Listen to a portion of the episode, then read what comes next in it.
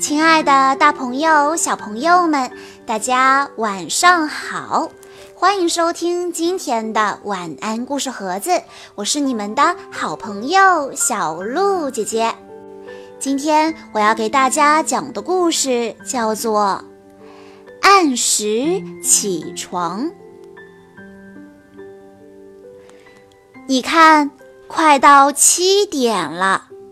在伯恩熊家的甜蜜树屋里，一切都还是静悄悄的。七点了，小熊们还在睡觉。闹钟一响，他们吓了一大跳。五分钟的功夫，他们又睡着了。小熊哥哥和小熊妹妹又睡着了。七点十分了，熊爸爸的咖喱煮好了，他马上要出门去上班。七点十五分，校车司机格斯叔叔也正准备出门去上班。七点二十分了，校车出发了，接小熊们去上学。七点二十五分。小熊哥哥和小熊妹妹在干什么呢？校车到的时候，他们能不能准备好呢？七点三十分，校车停了一站，又停了一站，小熊们一个接一个的都上了车。那小熊哥哥和小熊妹妹呢？真让人担心。再不抓紧时间，他们可真的会来不及了。七点三十五分，他们自己着急吗？才不呢！他们抓紧时间了吗？才没呢！七点四十分了，格斯叔叔接上了鲍勃，还有丽兹和弗雷迪。小熊哥哥和小熊妹妹难道还在床上睡觉吗？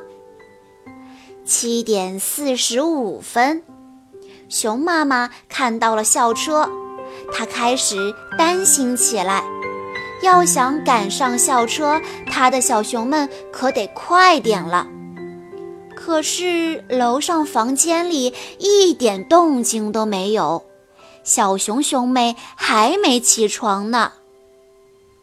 七点五十分，小熊哥哥和小熊妹妹不能再做梦了。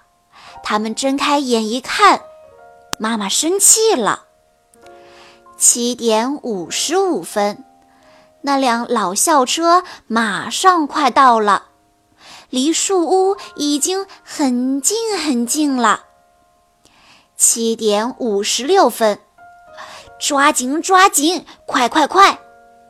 七点五十七分，刷牙、洗脸、穿衣、梳头。七点五十八分，下楼下楼，像风一样的冲下楼。七点五十九分，早饭吃上几口，然后赶紧走。八点钟了，八点整。他们赶上了校车，跟格斯叔叔问声好。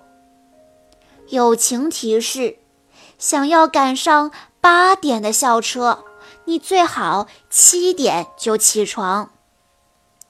小朋友们，天气越来越冷了，被窝里实在是太暖和，大家都舍不得起床，对不对？可是我们每一天都要上学呀。想要上学不迟到，就要认真的学会认表，定好时间，按时起床。好啦，小朋友们，今天的故事到这里就结束了。感谢大家的收听，更多好听的故事，欢迎大家关注微信公众账号“晚安故事盒子”。我们下一期再见喽！